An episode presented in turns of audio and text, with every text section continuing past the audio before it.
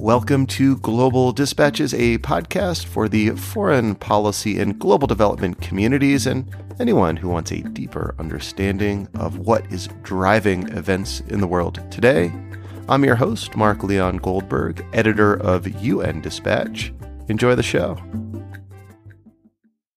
Today's episode was recorded live in front of a virtual audience in partnership with CGIAR, the world's largest agricultural innovation network.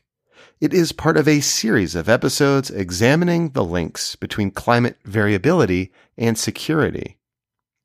I moderate a discussion among a panel of experts who explore the relationship between security and land use, including forestry.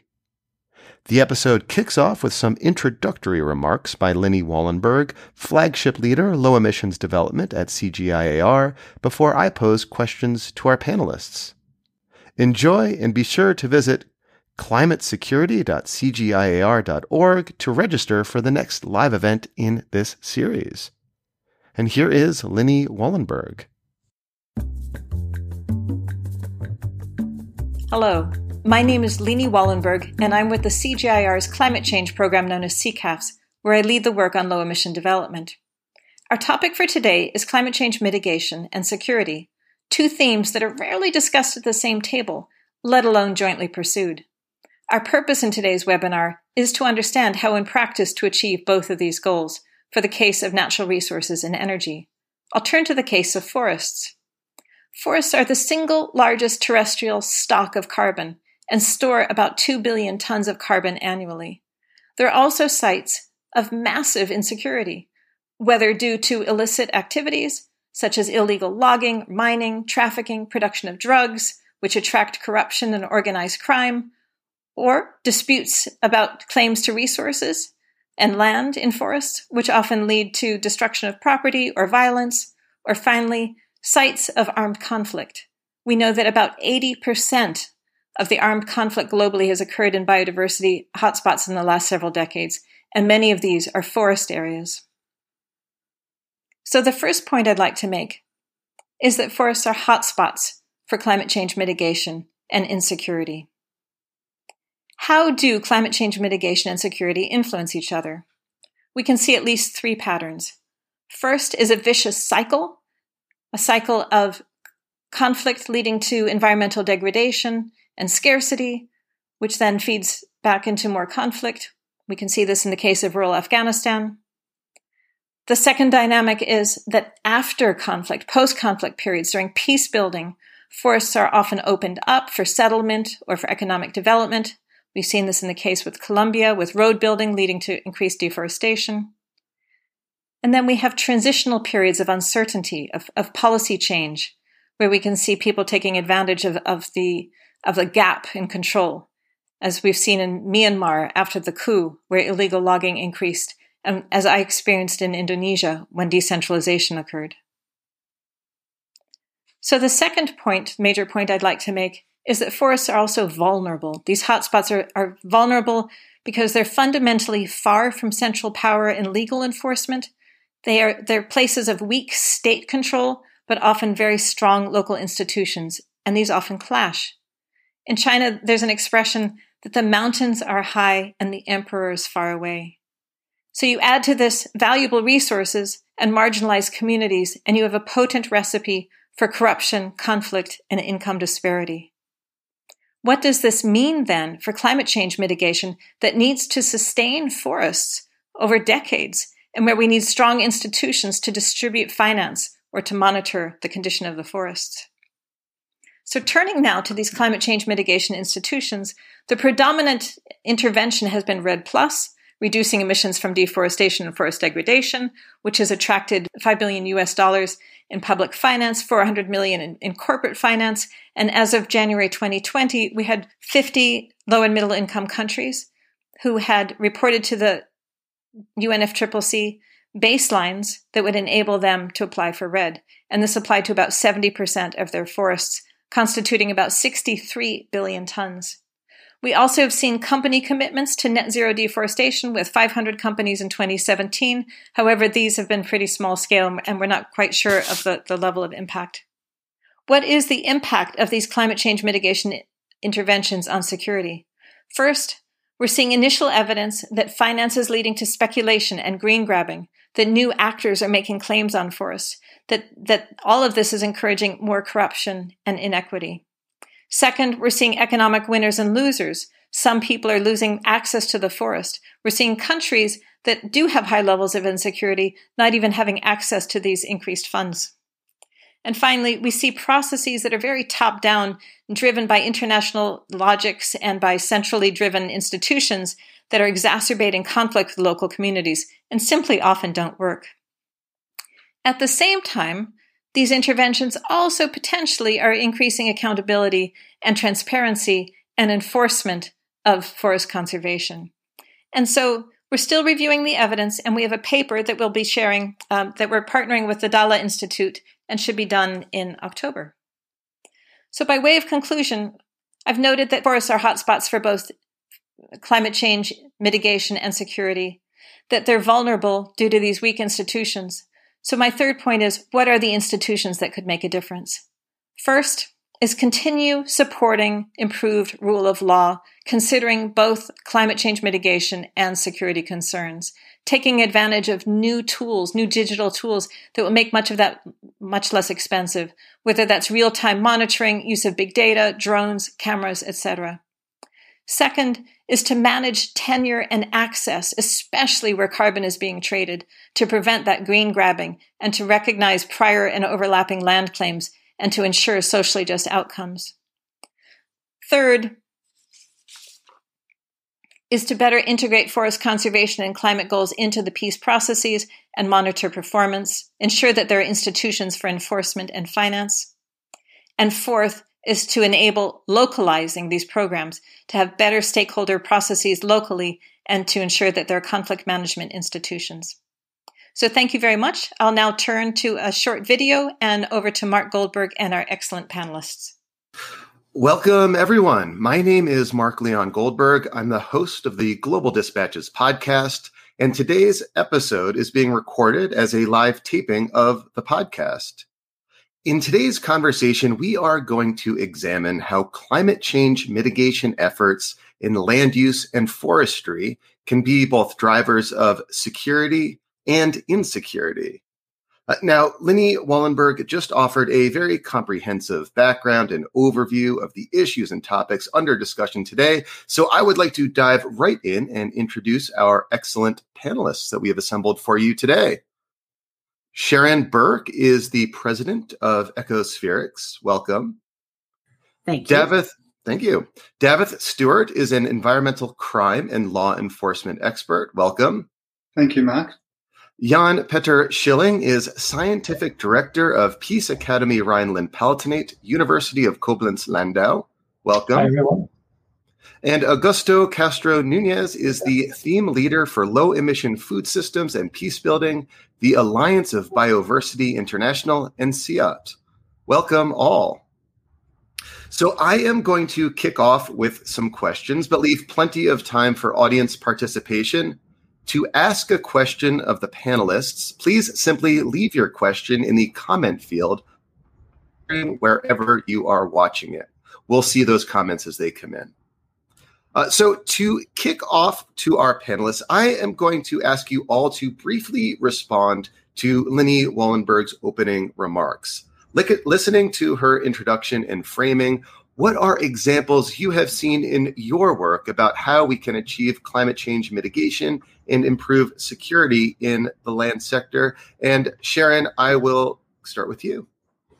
Great. Thanks so much, Mark. So I'm going to zoom up to the 30,000 foot level and start there.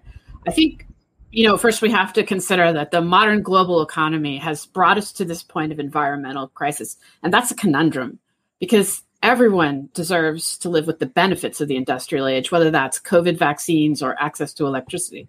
But that industrial past is killing the future. It's destroying resources, as Lini laid out so well, such as forests. So we have to harness the innovation of the digital era to this challenge of changing the way we all live and the way we want to live, more to the point. That's going to require a huge amount of science and technology innovation, but also institutional and societal innovation. And it's not just about making better things or even better energy. You know, I think Lini talked about information technology, for example. So big data, remote sensing, machine learning, these things can also be a big help because that technology cannot just help with monitoring, but also with early warning for conflict and early action. And it can enable early action. You know, so for example, by better forecasting for conditions such as drought that can lead to instability and unrest. And those are the kinds of innovations that can help us shift the way we govern around environmental conflict from largely reactive and waiting for problems to emerge to become crises to preventive and anticipatory, allowing us to do a better job of building resilience to the changes that we're going to see and towards prioritizing our actions and our investments in mitigation in a way that'll prevent crises. To me, that's inherently about conflict prevention and about building peace rather than fighting wars, which I think in my country is where a lot of the investment has been focused on. It's on being ready to fight wars rather than building peace. And this is also a virtual cycle because you can only get to change on this scale through collective means. It's the only way. And that certainly includes the United States and China. So this kind of investment in mitigation can be a confidence building measure more broadly for peace and security. And I think, you know, if I were going to sum that all up, I'd say we can either suffer alone or adapt and mitigate together. Thank you. Thank you so much. Dhavith, same question to you. What are examples you have seen in your work about how we can achieve climate change mitigation and improve security in the land sector? Thank you, Mark. And I particularly liked the introduction from Lini, and I endorse a lot of her feedback and her comments. I'm going to come at it particularly from the perspective of my work experience, which has largely been focused on supporting law enforcement agencies that are looking at illegal logging and criminality within the timber industry.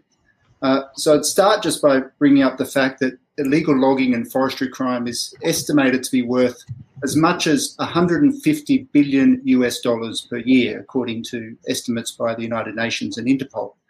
So with that sort of money at stake, the illegal timber industry is attracting many of the world's largest organised crime groups.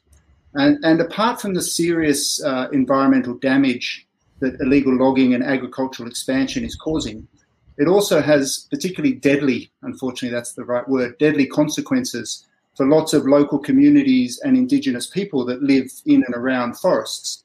A recent report that was released by the environmental non-governmental organisation Global Witness found that there's over 200 environmental activists who are killed every year. That's an average of more than 4 a week. I think the primary issue here is unclear land ownership, which often causes conflict over who should have access to forest areas. And this is a particular problem in many developing countries that don't have that have poorly maintained land title registries, and the registers are often not kept correctly, which of course creates opportunities for fraudulent documents and for bribery of government officials. The activists that are most at risk from being killed for their activism are those who are working against the mining sector, agribusiness, or the logging industry. And Latin America, unfortunately, has consistently been the most dangerous continent for environmental activists. So these disputes are usually stemming over conflict over the forest land as mining, agriculture and logging operations move in and encroach on forest areas that are relied upon by many local communities and Indigenous people who are using the resources of the forest for their own survival. In fact, 40% of those who are killed for environmental activism are Indigenous peoples. And on top of that, approximately 150 rangers and law enforcement officers are killed every year in the line of duty for protecting parks and wildlife. So while it's absolutely correct that climate mitigation efforts should be including strategies to protect forest areas, the forest areas are not without risk for conflict and security, and I'd like to see more efforts in strengthening law enforcement and particularly securing the rights and the protections of the people that live in and near forests. Thank you. Thank you, Dhavith. Jan Peter, over to you for your response to Lini Wallenberg's opening remarks. Yeah, thanks a lot, Mark, for that question. I mean, I can tell you what doesn't work. If we stretch out, implement REDD+, and local communities lose access to forests, and that was mentioned in Lini's and also in Darwin's contribution, then something goes wrong. Because if we try to mitigate climate change, what we need to do, we all agree on that, but the local effects are negative, then something goes wrong. The same with wind power. If we install renewable energy, and that's so green and that's great, but if that means that the communities right next to the wind park, once it's done, are still sitting in the dark, then we know something went wrong. And the question is, and that's a tricky one, how do we avoid that? How can we make climate mitigation efforts peace positive, or at least have more than local benefits for the communities? And what we need to do, and we need to be quick with that, is to get away from the center of putting the project at the center, but putting the local communities at the center. What does that mean? That means we're not trying to only build the wind park, but we are first looking at the local communities where we want to build the wind park and see what needs do they have, what values do they have, what potential conflicts they have. And we first need to understand that before we can even erect the first wind turbine or think about any carbon project in terms of REDD+ or any forest conservation. So we need to move away from the project orientation to the local communities. They need to be the ones strongly benefiting in terms of resources, infrastructure, money, before we can think of climate mitigation. Thank you. And Augusto, over to you. Augusto, you are going to need to unmute your microphone. Okay, thanks, Mark. As the previous panelists have mentioned, conflict in the, and climate change mitigation in the land sector are connected, not only in their drivers, but they are also connected in their solutions. So I will cite, and I want to cite two examples of current efforts towards climate security and peace building in the agriculture, forestry, and land sector. The first example is the BioCarbon Fund Initiative for Sustainable Forest Landscapes. This is a multilateral facility that the World Bank manages. The BioCarbon Fund integrates the issue of climate change mitigation and peace building by, for instance, promoting and rewarding reduction in greenhouse gas emissions in regions affected by conflict in the Orinokilla region in Colombia. The second example is the Cocoa and Forests Initiative. The goal of this multi-stakeholder dialogue platform, which the World COCOA Foundation promotes, is that the global cocoa value chain achieves zero deforestation production. In Colombia, this initiative is called Cocoa Forest and Peace Initiative and targets areas affected by conflict. And the third example is the Sustainable Land Use System Project. The International Climate Initiative of Germany funds this project, and we at Alliance of Bioversity and CIAT are the lead implementers. One of our main goals is to integrate into policies and programs in Colombia the issues of climate change mitigation, land restoration, and along with peace building. This supports the effort of Colombia to meet its commitments to the Paris Agreement, to the Peace Agreement that it signed with the FARC in 2016, but also to the Paris Agreement. Those three examples illustrate the efforts that integrate climate change mitigation and peace building, but much more needs to happen to achieve both objectives. This includes scaling up and out sustainable land uses, but also developing frameworks on how to integrate and measure contributions toward climate change security and peace building. Thank you. Thank you all for your opening remarks. We're going to now dive a little deeper into your own individual areas of expertise. And Sharon Burke, I will start with you. You have held several positions at the intersection of natural resources and security, and now have your own consultancy, which works in this area. What are some of the big ideas that you're seeing to leverage mitigation for peace building to both work towards the Paris Agreement targets and also increase security? Well, I think specifically I want to address energy and just to say that I think that energy poverty is still a major global problem.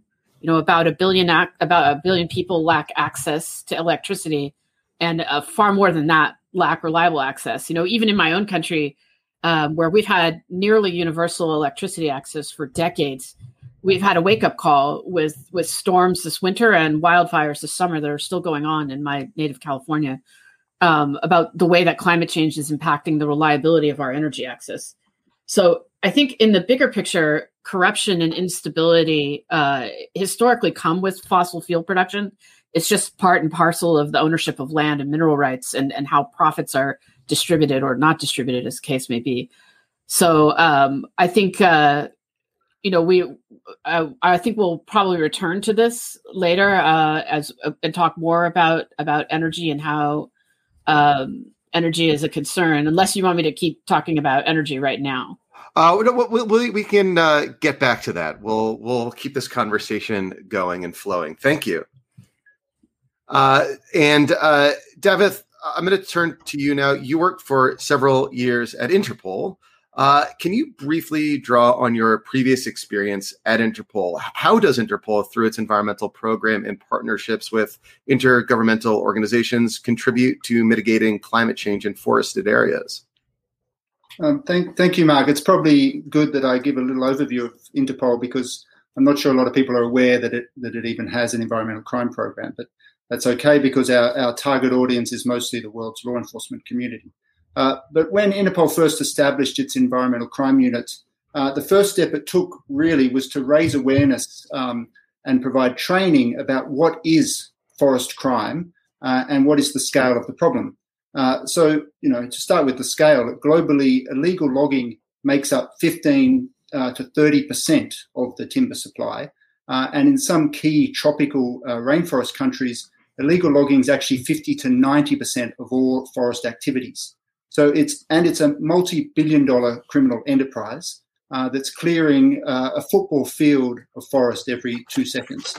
The issue with forestry crime is that it's a truly international crime. So a company from one country cuts timber in another. The logs are shipped to the sawmills in a third country, where the timber is often then mixed with other logs and false paperwork is prepared to hide the original source of the timber.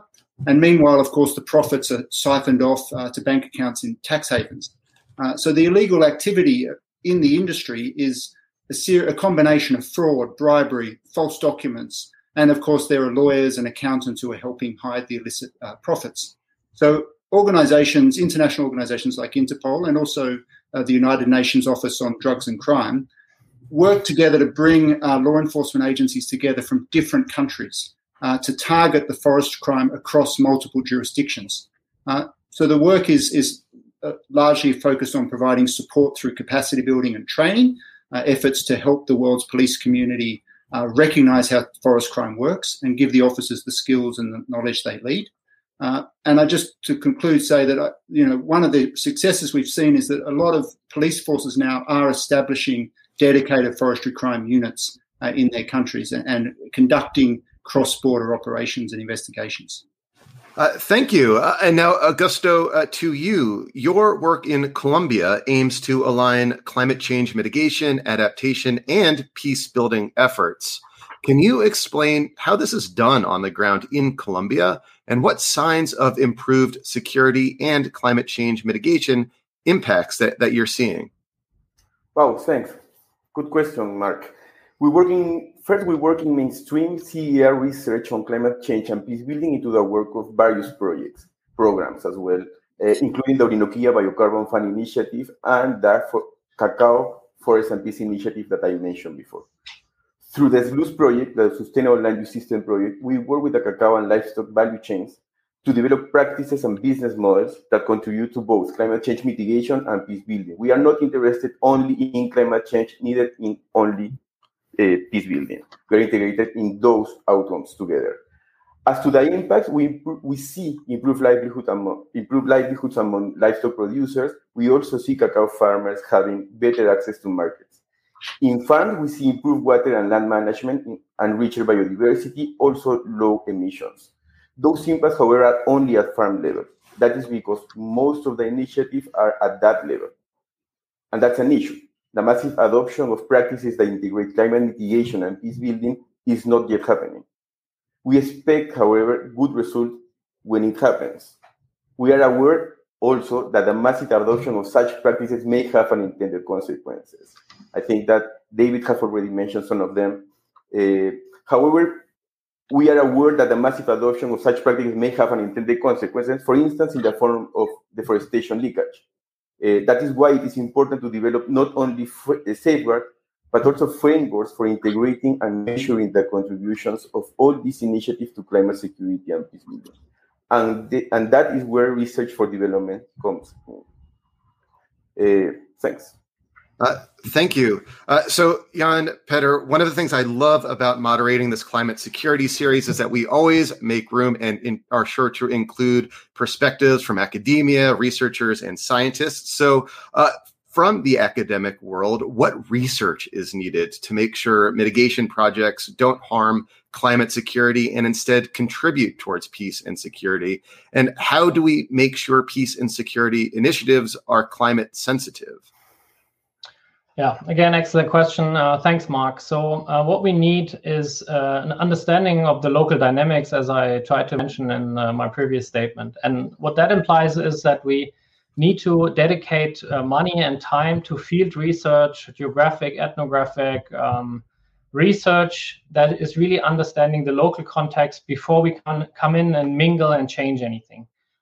So really, the focus should be on understanding the local governance of resources, the local power dynamics, the local conflict potential, and also how any project might impact these. That's what you usually summarize under conflict sensitivity.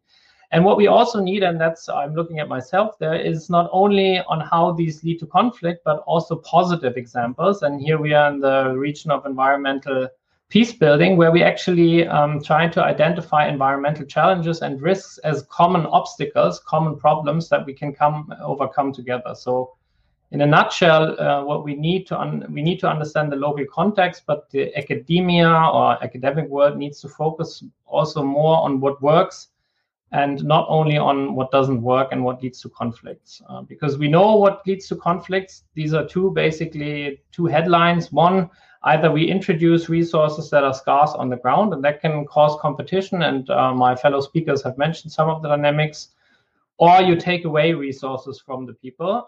For instance, if you lock them out of forests, that is also likely to contribute to conflicts. And in terms of research, is we need to understand both. If you have abundance resources, if you introduce resources, if you have scarcity of resources, but also how a project as a wind farm can contribute to peace and to positive example. And there the literature is much less developed. Thank you. Now, Sharon, let us have that conversation about energy now.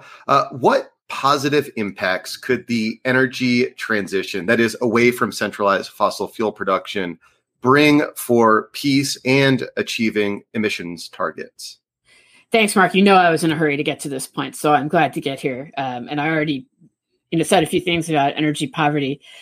Before I talk about energy, I just wanted to comment on something Jan Peter said about needing to shift the focus to what works and not just what doesn't work. I think that's brilliant. I completely agree with that. And also would say part of that focus needs to be on sort of what in my community we'd call actionable research, in that, I think remains a big gap between what we know in the research field and what we need to know in order to implement. So just wanted to add that in. As for energy, I think it's inherent in your question, Mark, that the democratizing effect of decentralized renewable energy has a potential to change the way that energy politics have functioned.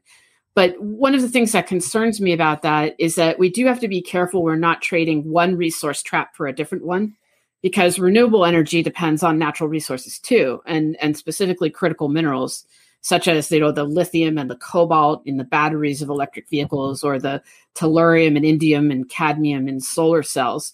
The production of those minerals refracts through national governments and land rights and mineral ownership too, and it's a dirty business. And I don't just mean that in terms of the corruption of human systems, but the land use implications in mining and the pollution of processing. So there are many things we can do right now to help make sure that this transition to renewables is positive. First, we need to invest in radical energy efficiency, especially in countries such as mine, where the per capita energy consumption is very high. We just have to make this problem smaller if we're going to be able to solve it. And that's a win-win when it comes to the mitigation challenge and the Paris goals. We need to find better ways to recycle and recover minerals and materials, lower impact ways of mining and processing, minimizing how much you need for any given technology. And we have to do a better job of strengthening the rule of law around resources. And that just benefits peace and security more generally. We need to plan in a bigger sense about how to help the losing parties in this transition. Lini talked about this too with forests. You cannot let success in mitigation become itself a threat to peace and stability. And I think Jan Peter called this a peace positive mitigation. We need to make sure these things are moving in the same direction and are not pitted against each other. And for those listening, not watching, Jan Peter just gave you a big thumbs up for that last remark. And Sharon, I'm glad that you referenced corruption, because it's not, that's often not part of our conversations on climate change, frankly. But Dhavith, over to you. We might expect, during the UN Food Systems Summit, which is going to happen during the UN General Assembly and then COP26 in November, increased commitments in climate finance. And with this in mind, it obviously raises questions about the impact of corruption, fraud, and other kinds of criminal activities, what impact that has on climate finance, and how does this impact how we approach climate change mitigation efforts? Well, thank you. Unfortunately, foreign investment and corruption seem to go pretty much hand in hand. And unfortunately, the forest sector itself is particularly vulnerable to corruption, largely because many of the forests, particularly the tropical forests, are located in countries that have weak governance, have poor regulatory regimes and low law enforcement capacity. And there's been repeated studies that have confirmed there's a direct relationship between the rate of illegal logging and the level of corruption in a country. So if you plot on a graph the level of corruption in a country, and you can use Transparency International's Consumer Corruption Perception Index, and you map that against the percentage of the illegal timber that is produced in that country, you see a direct relationship. They're directly proportional to one another, which means, in other words, that countries with higher levels of corruption tend to have higher rates of illegal logging and deforestation. Interpol, in fact, has estimated that the global cost of corruption in the forestry sector is worth almost $30 billion a year. But even more important than the economic cost is that corruption and bribery of the public officials seriously undermines governance in the world's forests and seriously questions the effectiveness of any international strategy that might be implemented to protect forests, particularly the corruption at high level amongst government influences government policy. It pushes forest crime to a low priority on the legislative agenda. It reduces the resources that are available to law enforcement. And it also undermines the attitudes of the timber industry itself. They're affected by their perception of corruption amongst regulators and government officials. And that lack of trust itself of the government agencies reduces their level of compliance with regulation. So I would just say that clearly corruption itself must be addressed in any climate finance program before we're going to have any really effective efforts at reducing deforestation. Thank you. And to you, Augusto, from your experience, what are the key lessons you've learned to help manage long-term conflict in ways that support both peace and efforts to mitigate climate change? We are talking about fragile states. We are talking about fragile states, and we want to reduce emissions in fragile states. So that's something complicated. So there are three lessons that I could draw from my experience.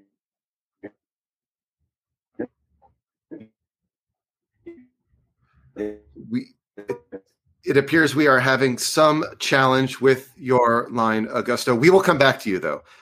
Please, we'll see if we can improve your line. Let me just briefly turn to Jan Peter, and then we'll come back to you to see if your connection has improved, Augusto. Jan Peter, can you just briefly draw on your experiences in Africa? How can climate change mitigation help strengthen peace and security in Africa?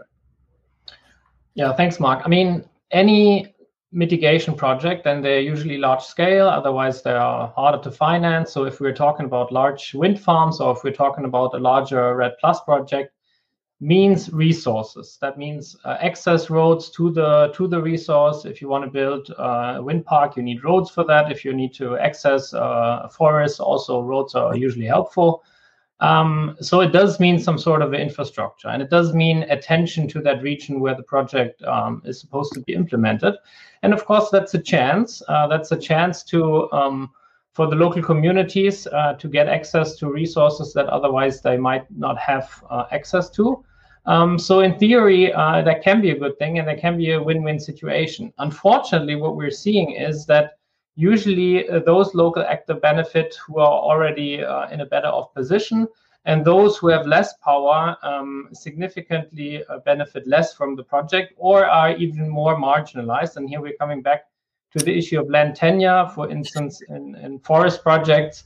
So for those who are like illegally using the forests, for instance, for charcoal production or to get firewood or other activities, and then a project comes in, formalizes these land tenure issues and the land rights, and then even forcefully, then the local communities are excluded from the resources. And that is something that cannot happen, because otherwise we might be winning on the climate mitigation side, but really detrimentally losing on the local end.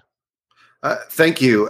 And let's see if we can get Augusto back. Augusto. Hi, can you hear me? Perfectly. Great, fantastic.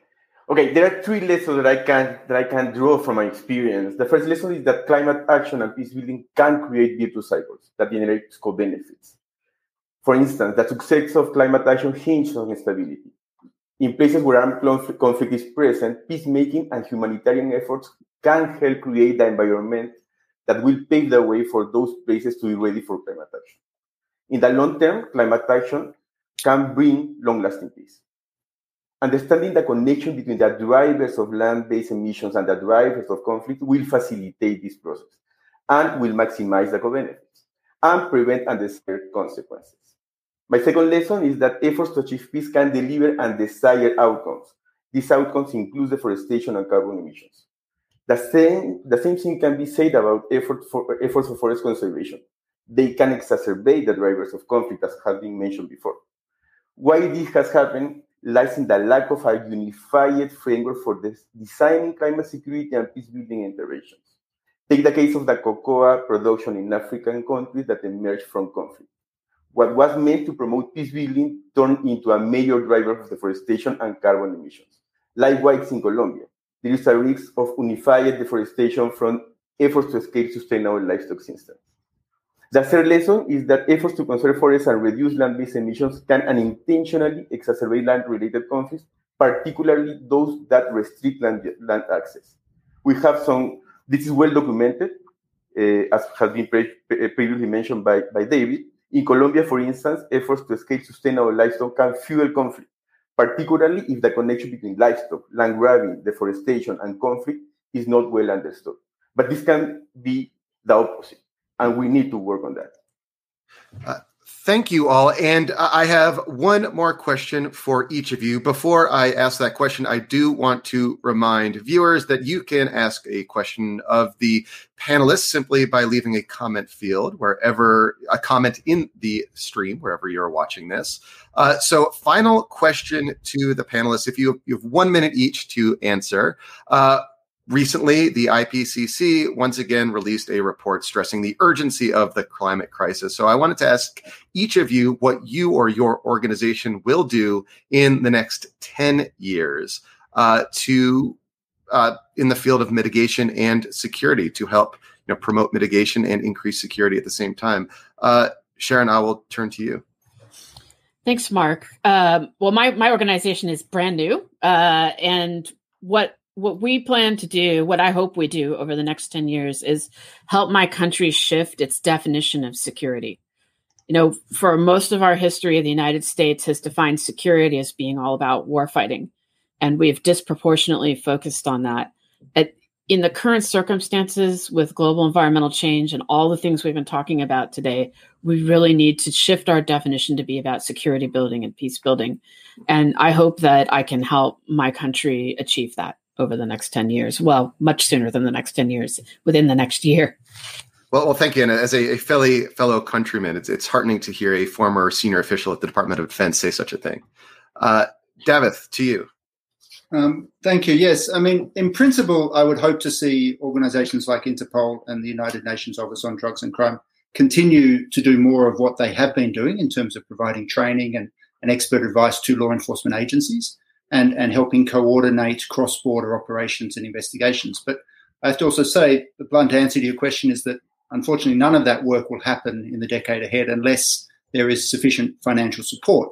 So Interpol's environmental crime program, for example, is not a core function of Interpol. It relies 100% on external funding sources, and it's the same for other international organisations within the UN, the World Customs Organisation, Europol, etc., that all rely on additional funding to support their environmental crime programs.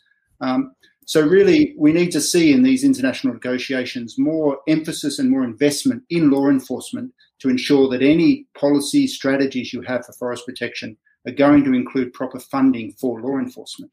As I said earlier, forestry crime may be worth up to $150 billion a year, but World Bank estimates of how much money is available for law enforcement is less than 0.1% of that.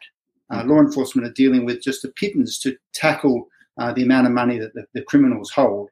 And international organisations like Interpol get only 1% of that, again, in terms of their efforts to deal with the international aspects of forestry and crime. Thank you. And Augusto, to you. Yeah, at Alliance Bioversity and CIAT, we have a community of researchers working to address climate crisis by developing and testing tree sinks. That is being done as part of our work on climate security and peace building. We are developing and testing frameworks that integrate and improve the coordination of activities on climate action and peace building. That's key. Second, we are generating indicators that can measure, monitor, and report contributions to the two objectives, climate action and peace building. And the third, we are developing and testing sustainable land use systems, value chain strategies, and business models that contribute toward climate action and peace building. We have been doing all this in Colombia, and our hope is to scale our efforts to other countries where these issues also intersect. Thanks. Okay, and Jan Peter, to you. Well, what we can do is to write research on exactly the question that we've been discussing now for the past 45 minutes or so, is how can climate mitigation and adaptation as well, we haven't talked so much about that, but climate mitigation strengthen local resilience, be conflict sensitive, and ideally be peace positive. That is certainly not an easy question, but we are at the Peace Academy at the University of Koblenz-Landau on it. All right. Thank you all. We are now going to turn to the audience, and I'm going to bring in Reece Bucknall-Williams to facilitate this part of the conversation. Welcome, Reece, and I take it we've had a number of questions come in from the audience, so over to you. You might need to unmute. Apologies there. Okay. Hi, everybody. It's nice to be here. So we've had a lot of questions coming in on LinkedIn and YouTube. So it's great to see that this really great discussion is driving those questions. And my first question maybe is to Dhavith, and this is one that's been the question's been asked a few times actually in the chat, and it's more about. I mean, you've kind of talked about the kind of crime elements and the financial institutions or the kind of financial system that perhaps supports these crimes. Perhaps what changes would you like to see in maybe consumer behavior or financial institutions or financial protocols that could perhaps help mitigate against, forestry crime or crimes in other natural resource sectors? Thank you. Yes, I think focusing on financial institutions, as you mentioned there, I think is an important point. There is a lot of investment made in the timber industry. And I think, unfortunately, a lot of the whether it's banks or financial investors or simply other companies that are doing business with members of the timber industry, I don't think they fully appreciate the risks that they themselves are at if they are investing in and supporting a company that is breaching forestry laws, committing illegal logging, perhaps involved in some conflicts at the local level. So I think, there really needs to be a little bit more understanding that there is a compliance risk to those to financial institutions and those that are working with and propping up a lot of these logging companies, sawmills, companies involved in transport and all of those companies along the timber supply chain. Behind all of them are financial backers, lawyers, other companies doing business. There is a significant need to understand that they play a role And perhaps in the future, particularly as we're seeing legal liability laws changing and the courts starting to be a little bit more willing to recognise that perhaps there is liability on behalf of these companies and these financial institutions for their role in propping up and supporting these illegal activities. Okay, great, thank you. So my next question perhaps is for Augusto. So we've seen in the media recently lots of stories about countries like Brazil or Myanmar, the DRC or Colombia, with well sort of publicized issues around the management of maybe some natural resources. Of course, in countries like Afghanistan, for example, the situation we're seeing there, actually it's a country very rich in minerals. So there's some questions about the kind of systems and management that can go going forward for the extraction of those and the management of those and the sale of those. So through your analysis, I was wondering if you have sort of examples of maybe countries that have maybe a positive story to say about this and maybe who've been able to build up systems. And perhaps what innovations or knowledge kind of tools or ecosystems have helped them do that? Wow, positive example. There for sure exists, not necessarily at the country level, but probably at a subnational scale. We've seen many local contests where, for instance, promoting sustainable land use systems well connected to markets have reduced huge amounts of illegal cross production. That can be seen in Peru, for instance, in Colombia as well. However, these are context-specific cases that we need to understand better in order to scale up them to other places and scale out them to other places. And unfortunately, most of these issues and these interconnected problems between land-based emissions and conflict are context-specific. So we cannot generalize. And what is happening is that we tend to generalize based on 2-3 examples. Mostly Brazil, Indonesia, DRC are cases that we've seen and we study a lot, and then we try to move those examples to other countries. And that's something that we can improve for sure. We certainly have time for more questions. So, Reece, over to you. Yeah, thank you, Mark. So maybe my next question is perhaps maybe Jan Peter. Might be best for you. So, there's a growing sort of interest in climate security as a kind of broad topic in bodies like the UN Security Council and others. How can we sort of tap into that, and how can we perhaps extend this dynamism in this area to into broader peace building operations throughout sort of UN system and beyond? Yeah, thanks for the question. So the climate security community has mostly focused on the impacts of climate change on peace and security. So yeah, I mean the typical less rainfall, more conflicts between farmers and herders as one of the typical examples.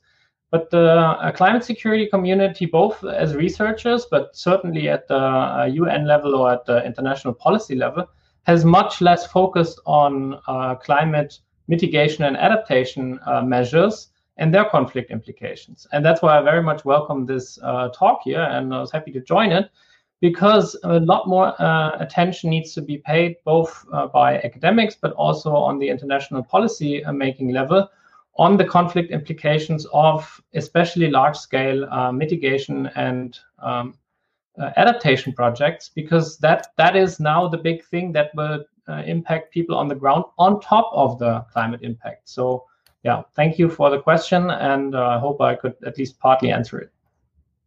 Yeah, thank you. And my next question maybe is for Sharon, and you talked a lot about the kind of the energy question. So given the huge interest internationally in sort of new sort of net zero technologies, electric vehicles, for example, which obviously drive up demand for resources, what's the best way for engaging with the private sectors, for big companies like Tesla, for example, what's the best way of engaging with them on the question of resources and how they can support this, the policy and action? Well, I think there's a variety of ways. And one, it certainly starts with governments having good policies. And I think we still have a lot of work to do in that space to make sure that the regulatory frameworks and the incentive structures are lined up for the right things. And also, for a company such as Tesla, or better yet, even talking about the energy industry where the profit margins are very thin, Governments also have a role to be investing in research and development, because that innovation, there's significant innovation that needs to happen, and we can't just rely on the companies to do that sort of transformational research. So, but I think at the same time, for a company such as Tesla, what their supply chain is and how they source it, and what their practices are all along the way are really important and can be destructive or constructive. And there has to be accountability for that, and also proactively. I think there's been a good record here of the non-governmental and the civil society sector setting up the mechanisms and the pressure to make sure that companies are conducting themselves well in this regard. Great, thank you. And I guess there's a question for everyone. So if anybody has an answer, then they feel free to chip in. Obviously, this year is a very busy year for international diplomacy on policy. So you have the Food System Summit, you have COP26, you have the COP on biodiversity, which has been delayed until next year. But there's lots of opportunities for engaging with policy and for driving policy. And I just wanted to open the floor really to anybody who has a kind of wish list of things that they want to see. It's like there was one thing they wanted to see delivered through these conferences that they think would help. What would that be? If I could just comment really quickly on something Jan Peter said about climate security. I think that there's been a lot of interesting thought and interesting policy discussion, but not a lot of implementation. And I think that's often a problem when it comes to complex challenges like this. And particularly when you start adding in questions about land use and forestry and energy, that we just kind of lack the means to actually do something about it. So to me, what I would really like to see is in international organizations and in national governments investing in the means to actually implement change here, not just to talk about it or study it. And once again, Jan Peter vigorously nodded his head in reaction to your answer. So Jan Peter, maybe over to you next. Yeah, I can just continue what Sharon was saying. I think it's important to understand the local context first, but then also to together with local actors. I think some of the comments were also, one was relating to that, of course, the more developed countries are the emitters, and the most vulnerable or those facing the consequence of climate change are the Bangladesh example came up. And we have to make sure that now these climate mitigation adaptation strategies not become like another colonial endeavor where we extract the resources and mitigate and save our climate, but the local impacts are there and mostly detrimental. So, and to achieve that, we need to have social guardrails, as some of the programs have, but we need to go beyond that and need to focus on the local communities. And that is definitely something I would recommend for any climate and whatever they are called this year, negotiations this year. Thank you. And Augusto, over to you for a final remark. Okay, thank you. I think that, it is clear that climate action can cause conflict, can be a driver of conflict, but climate action can also be a driver of peace. If you analyze what happens on the ground, what we promote for peace building and what we promote for reducing the emissions from deforestation for forest conservation is mostly the same, but they are promoted from different perspectives. So what we need is to make them seem the same so that we can maximize the co-benefits of this. So that's the kind of research. Sometimes it's not about climate security or about climate peace building. It's about how we interconnect these two bodies of research to develop something that provides understanding of the local context, but at the same time provides solutions. So I would say that, yeah. Thank you. And Dhavith, over to you for a final remark. Yes, thank you. I think, I would sort of probably repeat a point that I've made before, which is that the problem with the overexploitation of natural resources is often not a problem of the lack of laws. The laws are on the books, but government regulators and law enforcement don't really have the capacity. So if they can't enforce the current laws now, then what is the point really of strengthening those laws, bringing in stricter, tighter regulations for logging companies, mining companies, agribusiness, etc., if the law enforcement doesn't have the capacity on the ground to implement it? So really we need to ensure that when those policies are being negotiated at the international level, there is a thought given to how is this going to be implemented on the ground? Is the capacity there, whether it's government agencies or, you know, and the same applies. Are there local institutions? Are there local communities with the capacity to implement it? And there needs to be an equal amount or perhaps a greater amount of investment and thought given into the practical implementation on the ground. Thank you. Thank you all. I am going to bring Lini Wallenberg back in for some concluding remarks. Big thank you to the panelists. For those of you who are following the live stream, thank you for following. You can access other episodes that are part of this climate security series by subscribing to and following the Global Dispatches podcast. Thank you all, and over to you, Lini. Thank you, Mark, and a huge thanks to our panelists and our audience and all of the facilitators. As you can see, this was a really lively discussion, and it is a dynamic field. I feel like the top has just been taken off on something that potentially could grow and have some serious implications for action. So the panelists have demonstrated really well the type and scale of vulnerabilities that we have in the forest and energy sectors in relation to mitigation and climate security, whether that's the level of violence, illegality, or corruption, the danger to lives, especially of environmental activists, to local communities and their rights to benefits in the forests around them. And that these are all profoundly interlinked across countries along the supply chain. And we can't just be blaming local forests and local communities, but rather also seeing the linkages all the way up to the consumers and the financiers. So what are some of the solutions that have been recommended? We've had a very strong vision put forth about what is possible and the need for resources. So finance for implementation. Some of the concrete suggestions made were to anticipate conflict and support early warning systems, for example, through digital technologies and institutions that support peace building so that we're not always just putting out fires and wasting resources, but then create the conditions that are ripe for mitigation. That we need to be considering this capacity for law enforcement, providing training and capacity building. That we need better protection of the people living in the forest themselves, including the law enforcement professionals. That we need to be taking care not to simply recreate the problems that we've had, the problems that we have currently with existing resources by shifting that problem to other resources.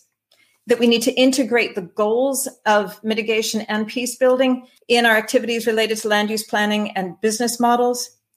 And that we especially need to be able to work with the local communities and strengthen resilience and support this implementation on the ground.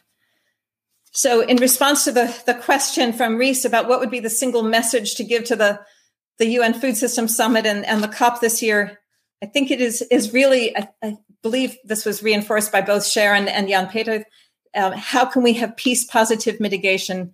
How can we support climate change mitigation that reinforces this dynamic of peace building? So with that, I want to thank the organizers, all of the panelists in our audience, and wish everybody a good day. Thank you all for listening, and I hope you will join us for the next live taping of the podcast as part of the Climate Security Series with CGIAR. Bye.